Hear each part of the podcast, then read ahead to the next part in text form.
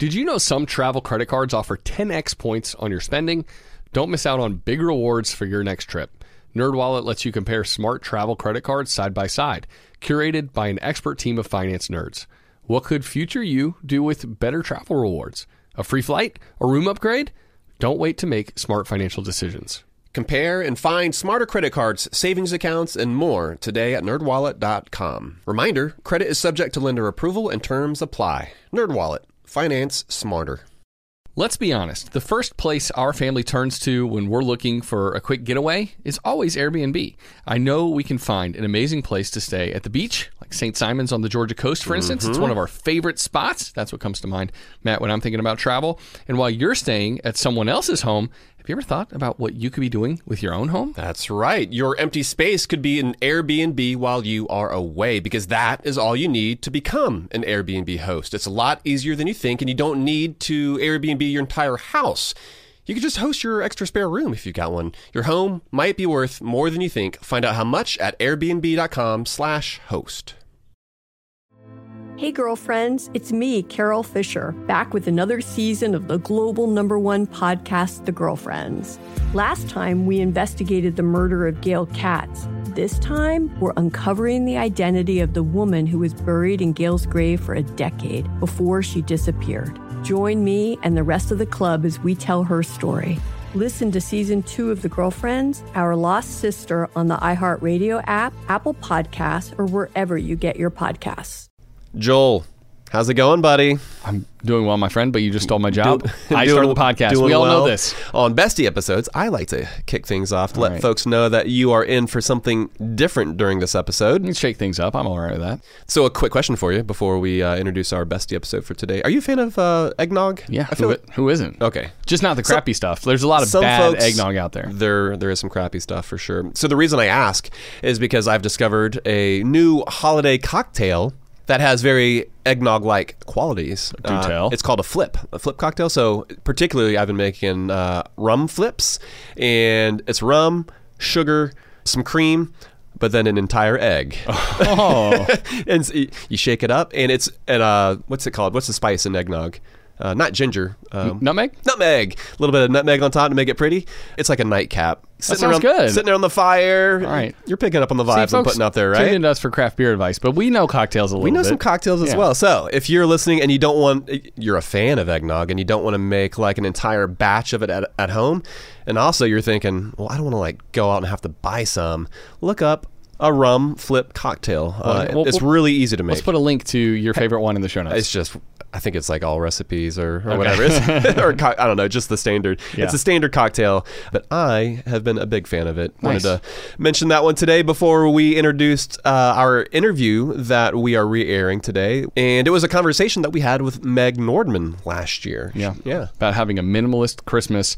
And we hope that is the case for your Christmas this year. Hope you enjoy this conversation that we had almost basically a year ago. Yeah, it's kind of like I think it's a last minute reminder to folks to let them know that you don't have to be scheduled to the max. You don't have to overspend in order to have a fun, magical, special Christmas. Yeah. Oftentimes, you could borrow from the tenets of minimalism. You don't have to go like full stark white everything, or everything has to be black. Right. Because we're not those guys either. No, yeah. We're both wearing plaid flannel shirts today. I always wear plaid, Matt. I wear plaid a decent bit. But Meg published a minimalist Christmas book last year, and so I think there's a lot of lessons that we need to be reminded of today. We'll be back here on Friday with a fresh Friday flight for you. We're just taking a day off to spend with the family leading up to Christmas here. But without further ado, here's that conversation with Meg. Welcome to How to Money. I'm Joel. And I'm Matt. And today we're talking A Very Minimalist Christmas with Meg Nordmann.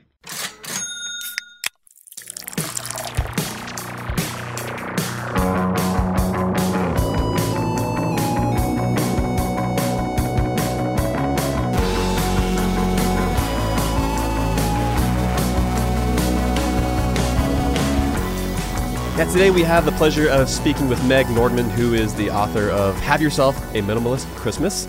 And, you know, with the holidays quickly approaching, we can often find ourselves just wondering where all of our time and money is running off too, right? Like Christmas parties, year-end school events for the kids, the cost of decorating, gifts for family members, the list could go on. But Meg wants to shift your mindset by walking you through some of the tenets of minimalism in her book.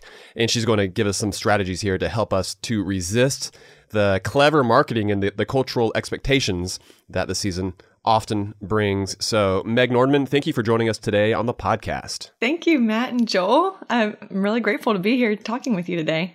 Well, we're glad to have you, Meg, and I think it's going to be a lot of fun. And I do think, especially in the culture we find ourselves in, this conversation is an important one, hopefully helpful for the How to Money audience. But before we get into all that stuff, I want to ask you, Matt and I, we like to drink a beer. We're drinking a beer right now as we speak, and it's something that we spend, I would say, a lot of money on while we're trying to save and invest well for the future. So yeah, what's that in your life? Do you have a craft beer equivalent, something you find yourself spending more money on than most people would think is reasonable? Yes, I definitely do.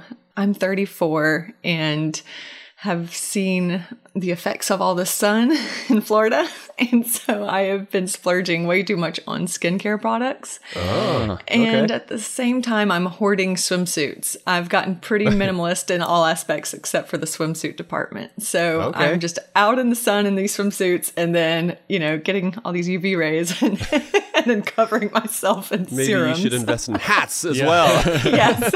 Well, and maybe we'll get to this later on in the episode too, but you actually live in Florida, like on an island. Is that right? Yeah, Anastasia Island. So you spend a lot of time on the beach. It's not like you live in Nebraska and you just have like an infatuation with swimwear. Like that. Yeah, I mean, the swimwear, basically, that is my clothes. Nice. So awesome. My husband's an avid surfer and we're a quick bike ride from the beach. Oh, that's awesome. Yeah, it's a free thing. We don't have to spend money. We're constantly entertained. That is awesome. Especially having kids. I've always enjoyed the beach to a certain extent, but the ability to go to a beach and then just let the kids essentially just run wild. Yeah. I now see the appeal of that, of going to the beach once you have kids. It's like, oh, wow, you've never been, you know, a quarter mile away from me before, but you are, and I'm okay with that. Because the beach, it's a good place to be. I love to let them have that space because they do. They just run. Like they're little toddlers, little kids, and they just run and run and run, and they feel like they're so far away. But I mean, it's just a wide open space. We can see them. We could go jog for them if we need to. But it is nice to kind of like let them off the leash in a sense, you know. Just go have fun. Exactly. I love that. All right. So, Meg, let's talk about minimalism in general. Kind of like what sets you down that path in the first place?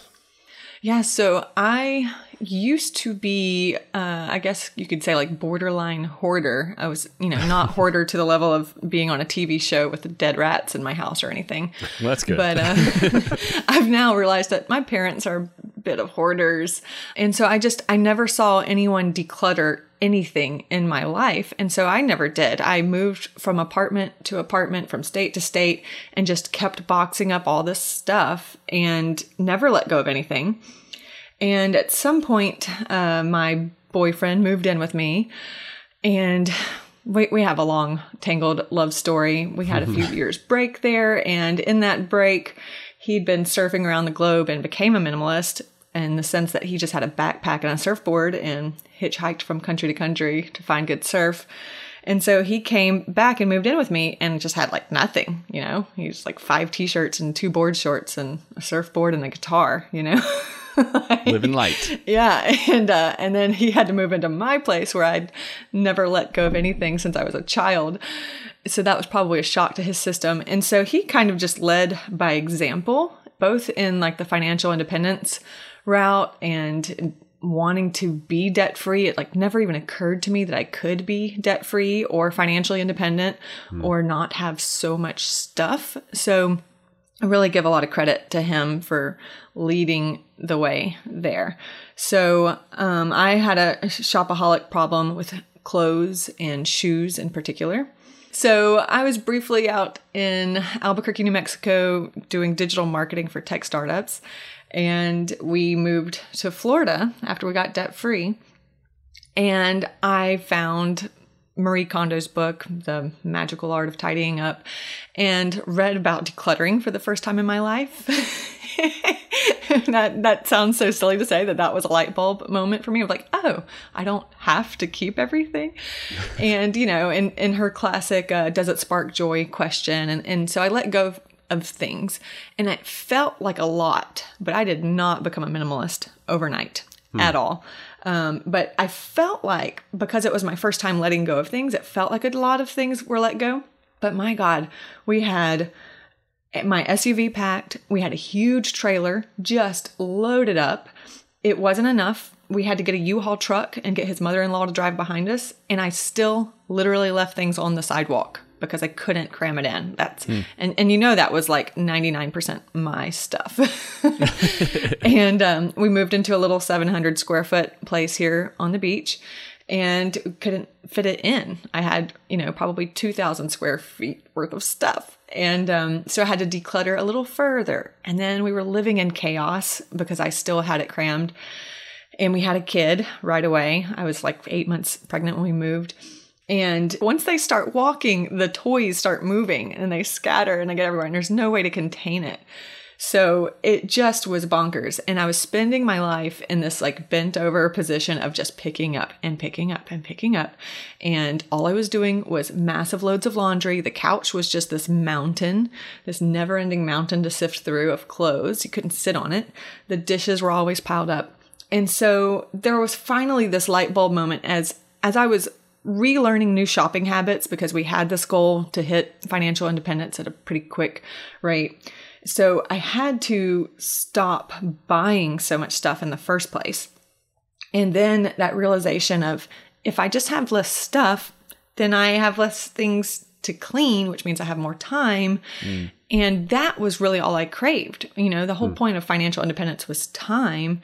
But I also needed to let go of the stuff because I wanted to be present with my kid, not cleaning up all day. I wanted to play with her. Yes. And I wanted to write. I've been wanting to write books forever, but I didn't have time to sit down and write. And I want to make art and I want to make music. And so once I finally had that real light bulb moment and figured out that asking, does it spark joy? It like barely scratches the surface of what you need to be asking when you let go of things.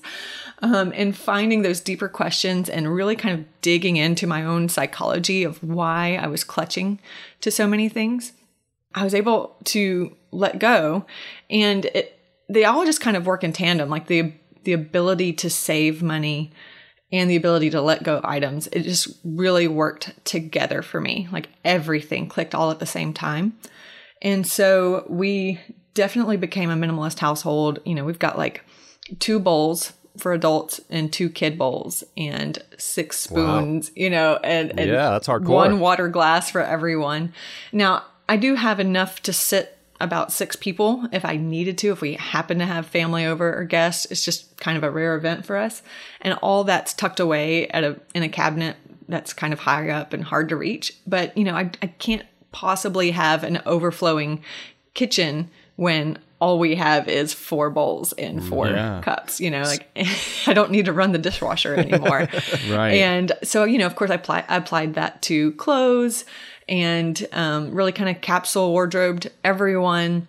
And that was a big deal for me. As you know, from my description, I used to need like 2 walk-in closets for my clothes. And now I can see everything within like a small, you know, when you just open up a closet door, that little window frame, that's it. That's all I have hanging. And my husband and I share a small chest of drawers together. So we each have like 2 drawers for ourselves. And it's just huge, huge, huge improvement. And so, you know, there's no way I could fill up our couch full of clothes now. So I gained my time back and I was able to join an orchestra and make music again and make art and write a book. And we go and hang out on the beach all the time. And so we were able to achieve our goals. My husband retired early this past April, you know, cut our spending down to like $27,000 a year. It worked. But my problem was, even despite really seeing all this improvement with our budget and the improvement with decluttering the rest of the house, Christmas was a big problem for me. Yeah. So, well, I want to camp out for 1 second on minimalism, Meg. You said that what began as like this forced purge kind of turned into a choice, and it led to this like simplified lifestyle, which sounds like it's been awesome for you, for your family. I just want to know, like, you know, before we get into the Christmas stuff, what tips do you have for our listeners who are saying, okay, Meg just said that sparking joy, that didn't go far enough. You had to confront like some deeper demons, and it was more than just like tossing things out and giving them to Goodwill. Like, how would you suggest people begin this process of minimalism if they're kind of like just now getting whacked in the face with the potential idea that they should even consider it? Yeah.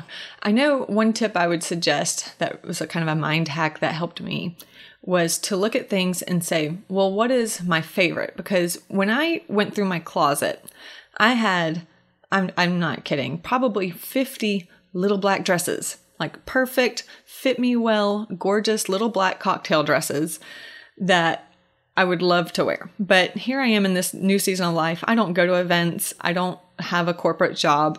You know, I'm a mother, and we're lucky if we go on 2 or 3 real date nights, you know, like going out to get cocktails a year. So why do I have 50 of them? But you know, putting my fingers on them to go through the decluttering process and asking, does this spark joy? Yes, it does. This dress makes me excited. It makes me want to go out and do that thing, even if I'm not doing that thing. Exactly. Yeah. And it's not that you dislike this dress. It's just yeah. that you like all of them, but you don't need all of them. Exactly. And we have all these ways we can rationalize it of, well, this one is great for a slightly more conservative one, and this one costs $400. But I go through when I say, okay, I only get 2 date nights a year. What is that very first little black dress that I'm going to reach for, that I know will apply to all situations, that will always make me feel good, that will always look great on me? Which one is that going to be? Most people could do this. You know which dress or outfit, you know, for you might be a shirt, but you know which one that is. So okay, that one stays. And then all the rest of those, even though they all spark joy and I find them all beautiful, it doesn't matter. I need to let it go. And so I had to do that to a lot of things. I mean, it's permeated through all aspects of your life. And so you're seeing the benefits of minimalism across the board. But you mentioned how it's, you know, like Christmas in particular, it's still a problem for a lot of folks. And I think we can all find ourselves, you know, in that whirlwind of holiday gift giving. And it's essentially become a part of our culture, you know, like it's just ingrained in us. It's ingrained in the lives that we live. And so can you talk us through the evolution of Christmas and consumerism just becoming more and more entwined? Yeah. So my child's first birthday, I mean, not birthday, well, that one too, probably, but her first Christmas, you know, Santa gave her everything a child could need for the first 5 years of their life. I mean, I just went overboard. I was just so excited because as a parent, you get this role, or I feel that I had this role that I needed to create magic. You know, I'm the magic maker.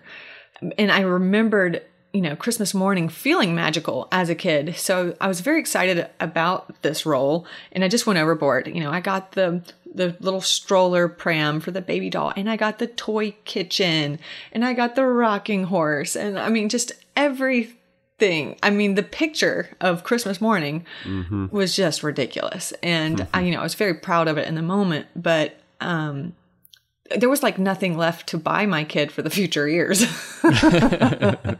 And there was no budget set. There was no discussion about budget. I just went ape with it. I had that moment after Christmas when I kind of realized what I'd done, like just how out of control I'd gotten and how much money I'd spent, and then wanting to declutter almost everything I just bought. Of like, oh wow, I just destroyed all of my efforts here to keep things reined in. I just went. That toy that created like 15 minutes of joy on Christmas morning is now you're like stubbing your toe on it as exactly. You're walking through the house. Like, oh, I can see now I'm just going to be picking up all these little loose parts over and over and over again and trying to keep them in the basket, and they will never stay in the basket. So, over that next year of like kind of seeing how much wreckage I had done. Also, I in my journey to minimalism, I joined a lot of Facebook groups, you know, for support and tips and everything. And I started noticing after I came to grips with my own problem with wrecking myself on Christmas. And it wasn't just me. It was also the grandparents and the aunts and the friends. I mean, I did it and they did it too, you know, like it was just ridiculous. So seeing all these questions of like, well, how do I ask my mother-in-law to stop bringing in a truckload of gifts? Or how do I now go from going overboard every Christmas and creating this epic, you know, amount of gifts under the tree to a more minimalist approach of just like 4 or 5 gifts? Are my kids going to feel deprived? How are they going to deal with that big switch? And so everyone's asking these same questions year after year. And I'm noticing that in all of the groups. And that's when it occurred to me, now that I've consumed like 25 books on minimalism and audiobooks and podcasts and stuff, I'm like, oh, no one's addressed how even as a practicing minimalist, we're still falling into this consumerist trap during the holidays. The marketing still gets to us too. We're not impermeable to it. Well, hey, we've got a bunch more questions, Meg, to get to, including how we actually don't turn off maybe that minimalism dial, what it looks like to have a Christmas that is less influenced by consumerism. So we'll get to some more questions about that with you right after this break.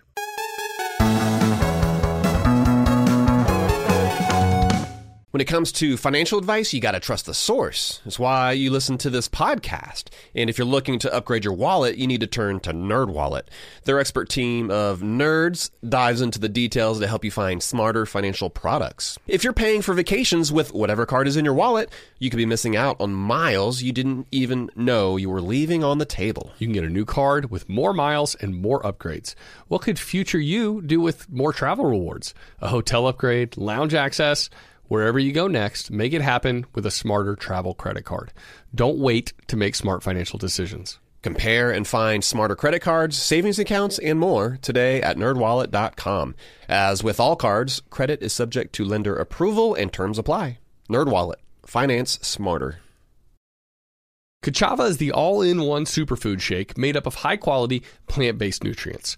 It's got greens, superfruits, plant proteins, antioxidants, adaptogens, probiotics, and in other words, everything your body craves to feel your best.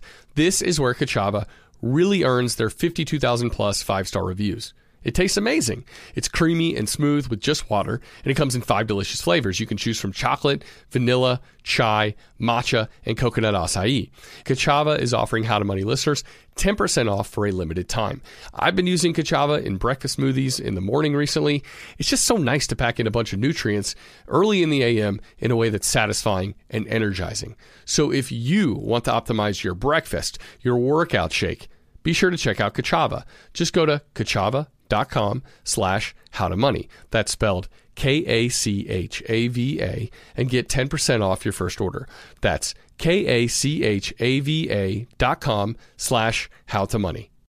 Let's say you've been listening to the podcast and now you're finally ready to start implementing some of the financial morsels that we're dishing up.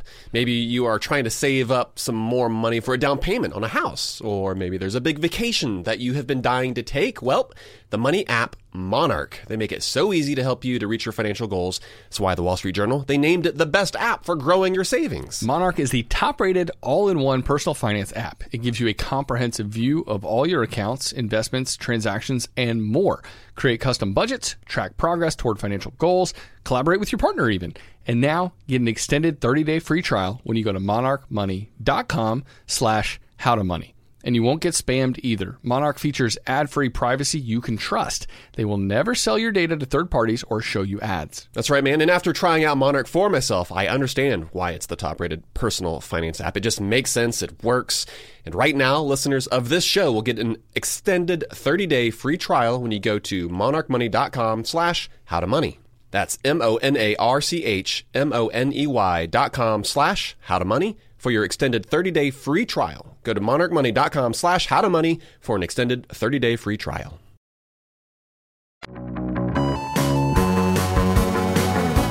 All right, we're back from the break, and we're talking with Meg Nordmann about having a minimalist Christmas. And Meg, you know, before the break, you were talking about your personal history with how you kind of fell into the trap of consuming more around the holidays. Can you talk some about the history of just consumerism and commercialism and the waters that we find ourselves swimming in?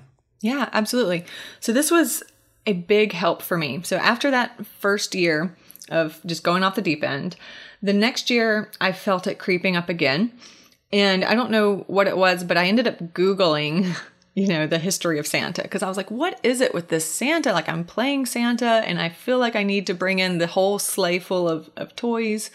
Why? Like, what is Santa's deal? Because it's almost like treated like a religion in itself, you know, and we all play into this narrative, this story as a whole society. We all do it together. And so, you know, I get on there and read about the history, and it relieved so much pressure from me just to understand this. And I was able to, I don't completely opt out of it, but I've taken 25 steps backwards out of it. Like Homer backing up into the bushes kind of thing when it comes to the way you approach the Santa. Yeah. Yeah. So, so to give you a quick rundown, you know, you have Saint Nicholas. He's born in 280 AD. He's a monk that gave away a lot of his wealth to the poor and the needy. And he reappears in modern history in the U.S. anyway, in 1773, because there were some Dutch immigrants and they were just honoring the anniversary of his death. And for whatever reason, a New York newspaper picks that up and runs a story on it. And suddenly there's like a renewed interest in this guy, St. Nicholas. And about, you know, 20 years later in the 1800s, images of him in little wood cuttings start getting passed around of him slipping items into stockings. And then about 20 years later, the stores catch on to these woodcuts being passed around among families, and they start advertising around that and somehow work him into Christmas shopping. So we're talking 1820s. That's very recent history, you know. And so 20 years later, St. Nicholas starts morphing into Santa. And that poem, Twas the Night Before Christmas, it was written by a preacher, and he felt very embarrassed by it. He just did it for his nieces, just for fun. And then it got published, and he felt like, oh my gosh, I can't believe Yeah, he was really embarrassed by it. And because it wasn't necessarily a religious text. Yeah. It was just a mythic. Like, he just dreamed. Yeah. He just dreamed up this image of who this random Santa guy is that had just started to kind of catch wind in newspapers and shopping and advertising. And so he really shaped it with that poem. And then the malls started offering live Santas, and Macy's, you know, was the first one, and they have their Thanksgiving parade that starts in like the 1920s, and they have their Santa in the back for the first time. And so Coca-Cola in 1930s, 10 years later, catches wind of this, and so they start adding Santa to their advertising. So whoever the illustrator was for their advertising department really fine-tuned what he's supposed to look like to us now. So yay, Coca-Cola kind of created our jolly red Santa. This kind of stuff like really helped me go, oh my gosh, this is, and it continues. So just to give a really quick rundown, the songs that hit the charts in 1934 were Santa Claus is Coming to Town. And that starts this whole narrative around the good list, you know, the good and the naughty. And then 1939 is Rudolph, 1950 is Frosty, and 2005 is Elf on the Shelf. Yep. And so I'm kind of seeing this like this very recent history timeline of like how we created this story and how it was mostly created for malls and products, big corporations, to have like another way to make more sales in the wintertime. And that relieved some of that pressure to create this magic. You know, it's going to be magical no matter what.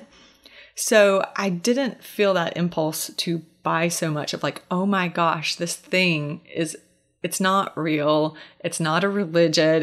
I don't have to participate in this so much. So what it did for me was I don't ask my kids, what do you want for Christmas as much? Because I did that in the beginning. You know, what do you want? What do you want? Here's the catalog. You're almost goading them, It's a terrible like approach. Having that continual conversation about what they're looking to get for Christmas. How have you changed that conversational dynamic? Yeah. So if you go and meet Santa, don't go sit on his knee and tell Santa what you want. Like that's just one of those small things that like adds to it. Because all we're asking kids is, what do you want?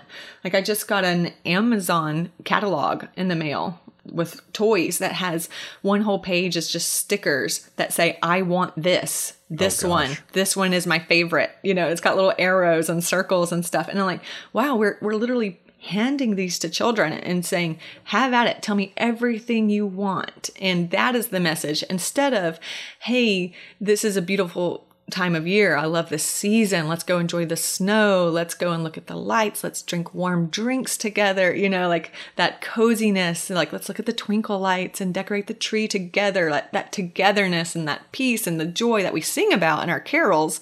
But instead we've kind of shifted it all to what the corporations wanted us to ask, was what do you want? You know, so I'm just careful not to talk about toys. They will get toys.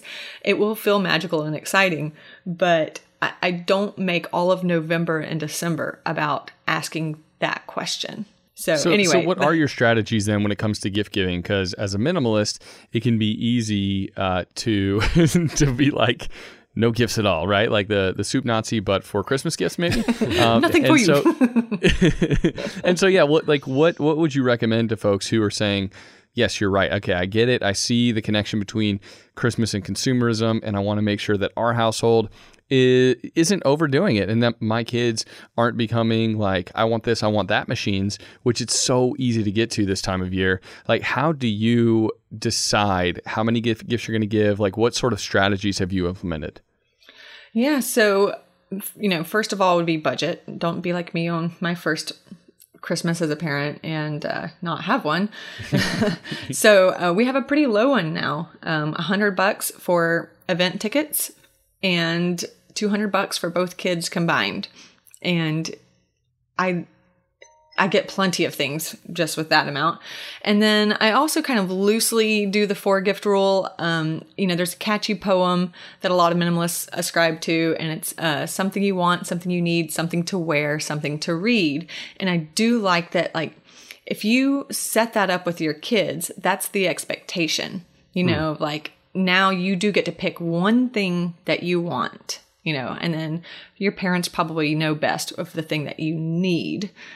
And then, you know, you get to your nice new warm clothes and here's some classic books for you to read. And so there's these parameters around it. And you know, that's stuff that's not necessarily going to need to be decluttered. Now, I haven't quite yet started reciting that poem to my kids. They're still young, but I probably will shift to it when they get a little bit older if they need some parameters around it. Right now, I just kind of keep an ear out to what is that one thing that they want. And I try to keep it down to about 4 to 5 items. And I am really mindful and intentional about it because I'm just trying to imagine, will I want to declutter this in a month? Like, that is kind of a big question I ask myself a lot for birthday presents and Christmas presents of, will this stick around? What is the length on this? What's the duration that yeah, gift is going to be able to... life, yeah. Yeah, the shelf life. Because I think... and I mean, how many parts, I would think, too, right? Like a Nerf gun with like 100 bullet things in it. Like, I don't know. You probably don't want that. I mean, when it comes to our money, I mean, that's oftentimes what we should be thinking about. We're not only thinking about the feeling that it's going to give us right now, what we spend. That is certainly something we need to take into account, but we also are thinking about those longer term goals and thinking through the impact of those items on your role as a parent. Like, that is something you definitely need to think through. How many of these little pieces am I going to have to pick up? How long will this actually entertain them? And so I like that 4-gift rule, though. So it's something you want, something you need, something you wear, and then something you read. Okay, yeah. So a book. Okay. I think about that when I think about the fact that, like, you've heard of the different love languages. I think there's 5 of them. Yeah. But like gift giving, that is an actual love language. And so I think, well, how do you square that with the fact that there are some folks out there who really like receiving gifts, but at the same time, if you're trying to be minimal, you're at odds with that with that behavior. And I feel like quality over quantity could be just a good principle to keep in mind if you have somebody like that in your life. Is that right? Oh, yes, I definitely do. I have several love language people in my life. And it is kind of funny to be the author of this book and like pass it to them and be like, hello. And I talk about the love languages and how some people truly do identify with that of gift giving is their love language. If anyone listens to The Minimalists, they will argue this point that there is not a 5th love language, that gift giving cannot be a love language because love is not transactional. And I do like that, but man, some people really do feel this way and you can't reprogram them. So some of the things that I've learned to help with this is one, to drop hints. So in conversation, you don't even have to use fancy words like minimalism or decluttering. It kind of scares these people. But just to kind of mention, like, I just did this the other day with one of them and said, you know, I just went through the kids' clothes and I wanted to make, you know, see how many winter clothes they had and make sure they had everything they needed for the winter. And they are set. They have plenty. They have more than enough. And we're good for the winter. Because I know this particular person loves to give an overabundance of clothes, which is a very, you know, generous, wonderful, blessed thing to have in your life. But it is to a level that actually makes my life feel overwhelming and chaotic. So just dropping hints is a good way. And I have a couple of scripts in my book where I kind of show examples of what these conversations look like and how it can kind of organically flow to let them catch your drift. But in case they don't, maybe you need to set some limits with your family. So we've done this a few times with our extended family and it's great. So, and it changes every year for some reason. You'd think something would stick, but sometimes it can look like a financial limit. So you can say, okay, we're not spending over $25 per person or $50 or $100 per person, whatever feels right for your family. Or it is just one item per person within the family. Or maybe it's, we did this one year, we're just exchanging books. Everybody pick a book, you know, it can be fiction or nonfiction, and that is all we're giving to one another. Nice. And yeah, that was a really good year. Or I've seen other people do, okay, only the grandkids and no adults. But whatever those parameters are, just get a conversation going with your family to start setting some kind of guidelines and limits. And you'll probably find that they'll be relieved for that too. Because otherwise, they're like, oh my gosh, I need to get 3 things for everybody that, you know, on the entire family list. Exactly. Yeah, they feel the stress to wrap things up as well. And you're maybe like that pressure release valve by starting that conversation that says, hey, you don't have to live up to these fake expectations that nobody actually has of you that the movies make it seem like you need to live up to. Exactly. And so Meg, what do you do like in the middle of a Christmas celebration or a holiday celebration when like there's like an expectation that isn't met, or maybe someone supersedes the rules that have been laid out, or in a grandparent like goes overboard? You're being so nice, Joel. You say supersede, but what you really mean is they broke the rule. Yeah, yeah. They broke the ground rules. Yeah, yeah. Or if just like maybe this year it was too late and you didn't establish any ground rules, and you're like, man, they just overdid it. Like, how do you like get over having a sourpuss look on your face? Because you know what all these additional toys or all this additional stuff means for your life, and it's not something that you're looking to do. Like, how do you navigate those kind of relational waters? Yeah, I see that a lot within the minimalist groups where people feel like almost like the person did it on purpose. Like they project that onto them, of that it was vicious and that they were undermining all of their work. And I tell them we're minimalist. I told them not to get us anything and they did it anyway. They're sabotaging me, you know? But I have like a whole chapter talking about that. You just cannot take this attitude with it. No one is trying to sabotage you. It really is that, you know, love language for them. They feel this way. They're not seeing your wish lists or going by your parameters and your guidelines. And you just have to smile and give that hug and say thank you and say I love you, because that is actually all these people are looking for. They're looking for that validation of love. And use your manners. But don't let it get past the living room. You know, I'm serious.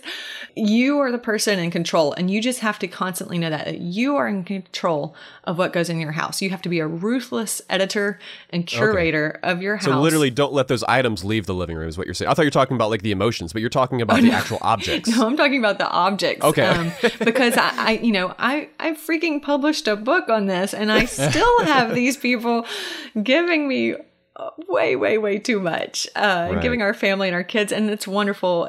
But, you know, I get to say, even though this person gave me a sweater and as a gift, the sweater does not have to go in my closet. You say goodbye, you know, Merry Christmas, they go on their way, and you just immediately start making decisions. You know, that's when you go to your closet and say, okay, is this new sweater going to replace an old one that's getting too worn out? If so, pull that other one out right now.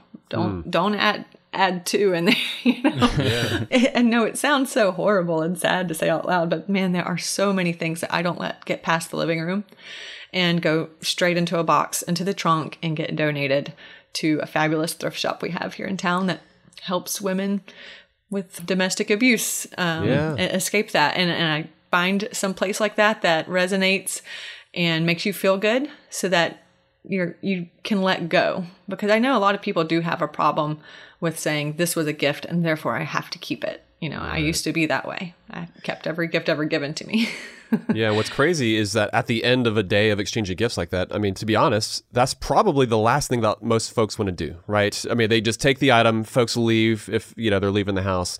And so it's going to take that extra little push, like you said, to make that decision, because it's honestly probably going to be the easiest time to make that decision before it ends up sitting in your drawer for weeks or months or years. So Meg, you've talked about how it is that we can go about buying fewer gifts. You've talked about how we can communicate with family or friends to maybe buy fewer items for us. We're going to talk next about ways that we can go about seeking after a minimalist Christmas at home, and also just how we go about doing that with our time, with our calendars. And we'll get to both of those right after this break.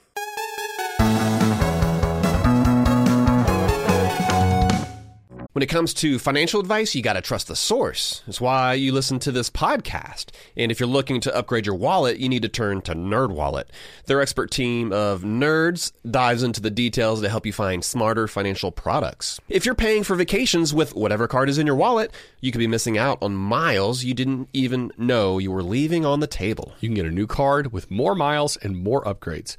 What could future you do with more travel rewards? A hotel upgrade, lounge access. Wherever you go next, make it happen with a smarter travel credit card. Don't wait to make smart financial decisions. Compare and find smarter credit cards, savings accounts, and more today at nerdwallet.com. As with all cards, credit is subject to lender approval and terms apply. NerdWallet. Finance smarter. Kachava is the all-in-one superfood shake made up of high-quality plant-based nutrients. It's got greens, superfruits, plant proteins, antioxidants, adaptogens, probiotics, and in other words, everything your body craves to feel your best. This is where Kachava really earns their 52,000 plus 5-star reviews. It tastes amazing. It's creamy and smooth with just water, and it comes in 5 delicious flavors. You can choose from chocolate, vanilla, chai, matcha, and coconut acai. Kachava is offering How to Money listeners 10% off for a limited time. I've been using Kachava in breakfast smoothies in the morning recently. It's just so nice to pack in a bunch of nutrients early in the AM in a way that's satisfying and energizing. So if you want to optimize your breakfast, your workout shake, be sure to check out Kachava. Just go to kachava.com/howtomoney. That's spelled Kachava, and get 10% off your first order. That's kachava.com/howtomoney. Let's say you've been listening to the podcast and now you're finally ready to start implementing some of the financial morsels that we're dishing up. Maybe you are trying to save up some more money for a down payment on a house, or maybe there's a big vacation that you have been dying to take. Well, the money app Monarch. They make it so easy to help you to reach your financial goals. That's why the Wall Street Journal, they named it the best app for growing your savings. Monarch is the top-rated all-in-one personal finance app. It gives you a comprehensive view of all your accounts, investments, transactions, and more. Create custom budgets, track progress toward financial goals, collaborate with your partner even. And now get an extended 30-day free trial when you go to monarchmoney.com/howtomoney. And you won't get spammed either. Monarch features ad-free privacy you can trust. They will never sell your data to third parties or show you ads. That's right, man. And after trying out Monarch for myself, I understand why it's the top-rated personal finance app. It just makes sense. It works. And right now, listeners of this show will get an extended 30-day free trial when you go to monarchmoney.com/howtomoney. That's monarchmoney.com/howtomoney. For your extended 30-day free trial, go to monarchmoney.com/howtomoney for an extended 30-day free trial.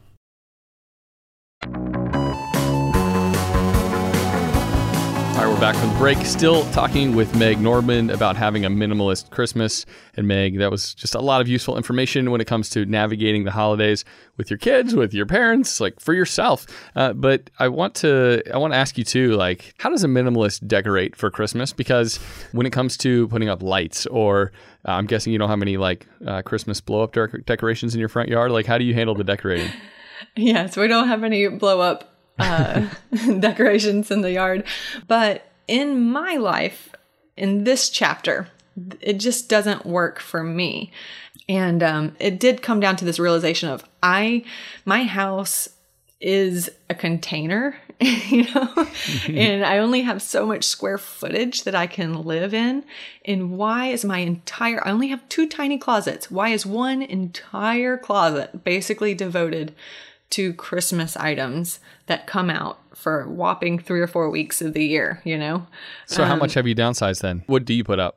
Oh, so we do a small tree, and to help me with the ornament decluttering, I just do red and gold and little clear icicles. So like Sounds very classy. Yeah. But coming up with some kind of color scheme, like some kind of parameter again of like, this is our color rules. Scheme. Yeah. And so it really helped me anyway. It helped me to let go of, because I have probably had every trend that has come through over the past 20 years because, you know, one year everyone's doing pink Christmas, you know, and so I go to Hobby Lobby and do all, you know, now it's peppermint Christmas. We're all doing candy canes and peppermint stuff. You know, I completely skipped over burlap. Yeah, the burlap Christmas. I had that too. Year. That was hot for a minute. I definitely had that. Yeah. Well, Meg, let's talk about time as well, because I wanted to touch on this because last year, right, because of COVID, like most of our calendars were, you know, sparsely populated, like especially around the holidays. So like cultivating that manageable pace, it wasn't something we had to work towards. But now that's actually changed, you know, as many are getting back to normal life. And so how do we keep from overwhelming ourselves around the holidays with just all the different events? Exactly. I actually just did this 30 minutes before our call. I got out my calendar. I did. Yeah. And in my book, I talk about hard plans and loose plans, because again, I go back to that like first Christmas or two where I drug my family around to probably 45 Christmas events in the span of November and December. We live in a very arts and cultural kind of place. So there's probably 3 holiday events for every year on the calendar that you could go to that are all awesome, you know? And I was just like, oh my gosh, we have to do this. And now we have to go to the farmer's market because they have this. And my poor husband was just miserable. I mean, truly miserable. And I remember at one point we were in the freezing cold watching the sailboat parade because, oh my gosh, we live on the beach. We have to do this, you know. Gotta go to the sailboat parade, yeah. Yeah, and he had a work Christmas party that was more important at the time because he was going to work and we needed to show face and look good for the managers or whatever. But I was like, no, this is going to be a family tradition. So we're like, fighting traffic to do this. Everyone's cold and miserable, and we don't even get to see the whole thing because now we have to leave and go to that. And it made the ride to the Christmas party stressful, and we're late for the party. Horrible. And so if you can imagine, it kind of felt like that, like the whole time. And it was just this chaos and overwhelm. Again, when I had all these realizations of like, oh my gosh, I need to edit my calendar the same way I'm editing my house. So just now I got out my calendar and I found my hard plans. My hard plans for me are the Nutcracker Ballet, the symphony, which I'm in, and doing their concert. You gotta go there. Yeah. Can't skip out on that. And I like to go to the Christmas parade, this one particular one. And then there was one other thing. What was it? Oh, the meeting Santa on the beach. That's a cool thing. So these are hard plans because they happen one time and it has a ticket attached to it or a time slot attached to it. And so everything has to work around it. So I put those in pen on my calendar and then I write out my loose plans. So that's more like the traditions that I would like ideally like to be able to fit in. That would be like a night where we bake cookies and do gingerbread men and sprinkles and stuff. And maybe watching Charlie Brown Christmas would be one, or actually doing hot cocoa with real marshmallows on top. These kind of cozy traditions that I would like to cultivate in my family, but they don't need a hard time to them. And what I'm trying to do is not cram everything into that last week so that nothing can be enjoyed. So that way I get my hard plans down. I can figure out where the discrepancies are and where there's a particular Saturday where everything is crammed on that Saturday and like whittle it down again. Figuring that out now before the madness, before tickets start to sell out and before people start inviting me to things. So that was another big problem. I had these things I wanted to go to, but then every day another mom friend would text and say, "Oh, so they're doing like Pet the Ponies in elf costumes today," you know? And I'm like, "Oh, that sounds fun. Yeah." You know, and next thing you know, amazing. But you know, now we're exhausted when we can't make it to the Nutcracker Ballet because I went Pet Ponies and elf costumes. So, you know, I'm just making that up, but, but you know, I have a whole chapter in there about how to say no gracefully, because that's a really hard thing for people. And so editing that calendar right now and saying, this is what we're doing. Only these 5 things. These are the 5 loose things I would like to slowly work in, not cram into the last week. And that's it. Now I can politely decline and say no to the 25 invitations that I get on Facebook in the next 2 months. Yeah. Meg, I love that. I love that we can, you know, be more intentional with our time during the holidays and as well as with our gift giving and just kind of the barrage of consumerism that hits us in the face. And we kind of just usually resort to the traditions of our families or what we've kind of gotten accustomed to doing if we have our own families now. And we need to rethink those things because it can lead to, one, a less of a busted budget, because so many people wake up in January and they're like, oh, they get the credit card bill and they're like, dang it, I didn't realize it went that far off the rails. And so, yeah, I think there's a lot of good food for thought in this conversation. We really appreciate you joining us. Where can our listeners find out more about you? Sure. You can find me at Meg Nordmann. That's Nordmann with 2 N's on the end. Anywhere online, megnordmann.com, Meg Nordmann on Twitter, Instagram. I just love to talk about financial independence and freedom from consumerism and cultural norms. And around the holidays, I focus more on this, on how to simplify during the holidays. But and you can find my book on Amazon and through my website. That's right. Well, and of course, this is why we wanted to have you on the show, because we are all about these things as well, Meg. We really appreciate you coming on. Thanks again. Thank you so much, Matt and Joel. All right, Joel, that was a great conversation we just had with Meg Nordmann. We talked about her book, Have Yourself a Minimalist Christmas. We didn't talk about that. You're the next Bing Crosby, buddy. The fact that minimalist has the same syllables as Merry Little, or something like that. How does the song go? I don't know. It sounds the same. You know what I'm talking about. That was a smart move on her part. And everyone demands more singing from you on the show. I think not. But I think Meg was able to share a lot of great takeaways from her book about having a minimalist Christmas. What was yours? Okay, so I'll say there were a lot of good things, and I thought a lot of the good Christmas-specific things were really helpful. But I thought, when you take a step back, one of the coolest things that she mentioned was that minimalism is more than just getting rid of stuff. That like decluttering is going to impact you in all these other ways. So it's like you find that as you start to purge your house of a bunch of items, you're kind of dealing with like some psychological, some like mental stuff at the same time, some heart issues.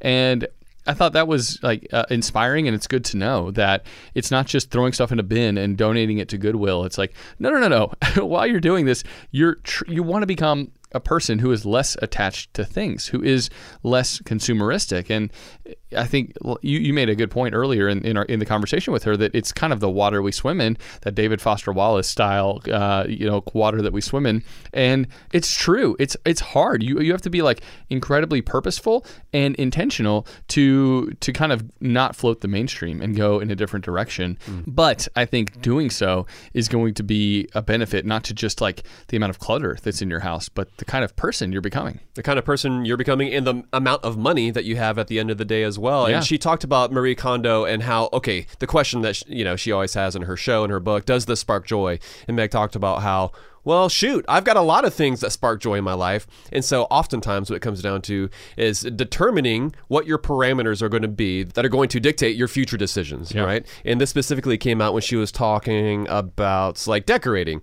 She's like, okay, it's got to be gold or red, right? When it comes to the holidays, because that's how, she was like, that's how I'm going to decorate my house. And she talked about it as well when it comes to her calendar. You know, she had like these hard plans, things that she wasn't going to be flexible on. But I think it comes down to essentially creating rules and determining how many events am I willing to take on per weekend? How many events am I going to have even in one day?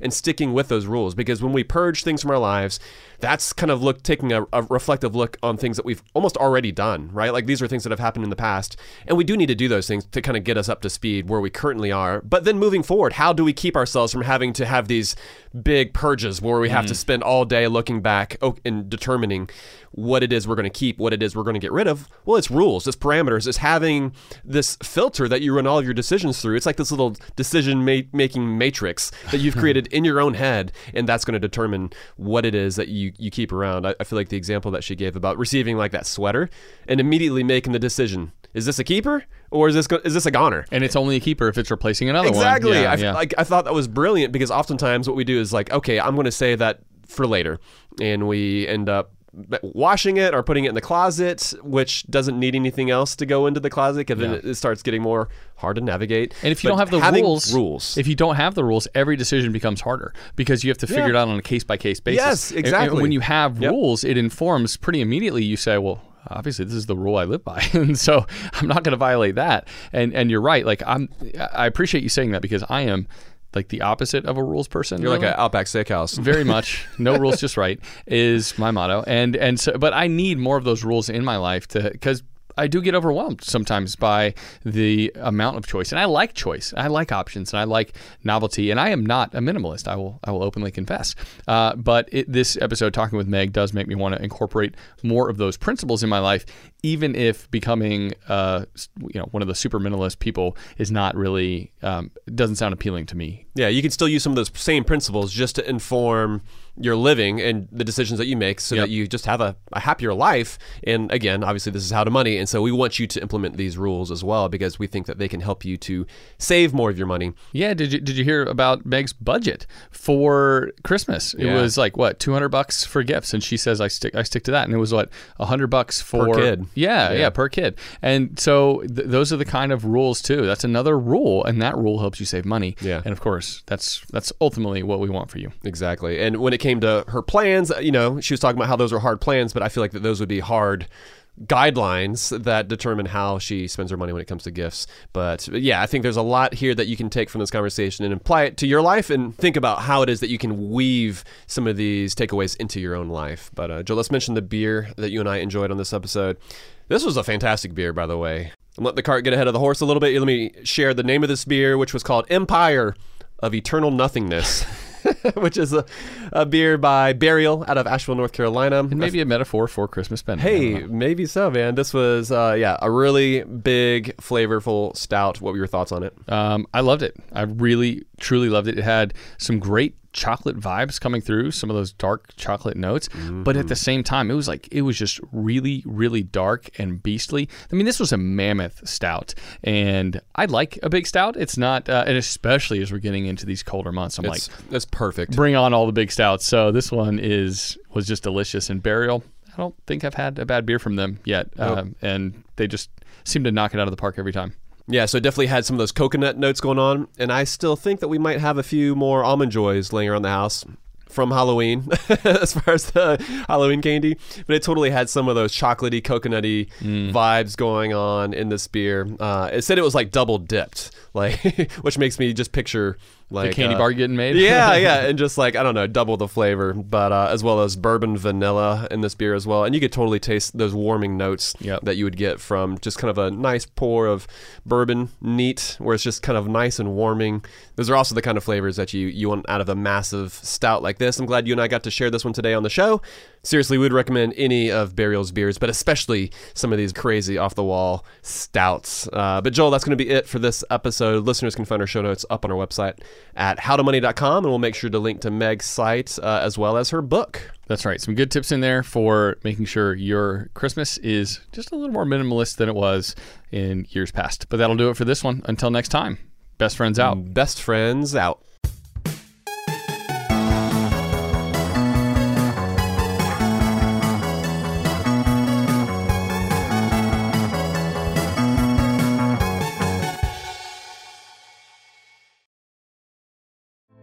Hey girlfriends, it's me, Carol Fisher, back with another season of the global #1 podcast, The Girlfriends. Last time, we investigated the murder of Gail Katz. This time, we're uncovering the identity of the woman who was buried in Gail's grave for a decade before she disappeared. Join me and the rest of the club as we tell her story. Listen to Season 2 of The Girlfriends, Our Lost Sister on the iHeartRadio app, Apple Podcasts, or wherever you get your podcasts. It's brand new Season 2. I'm Marissa Thalberg. And I'm Stephen Wolf Bedata. And we're excited to be back having bigger, bolder, and always real conversations. Straight from the C-suite front lines of marketing, media, and more. We have great friends joining from people you may know, like Wilmer Valderrama and Bobby Burke. And people you'll want to know. So grab a coffee or, hey, even an Aperol Spritz and come join us on America's #1 podcast network, iHeart. Listen to brand new on the iHeartRadio app, Apple Podcasts, or wherever you get your podcasts. If you want to level up your marketing and business knowledge, look no further than the Marketing School podcast, hosted by Neil Patel and yours truly, Eric Hsu. It is the #1 marketing podcast on Apple and number 15 on business in the United States. Now, if you want to listen to interesting conversations with operators that have been there, done that, also with other interesting guests, then listen to Marketing School every weekday on the iHeartRadio app, Apple Podcasts, or wherever you get your podcasts.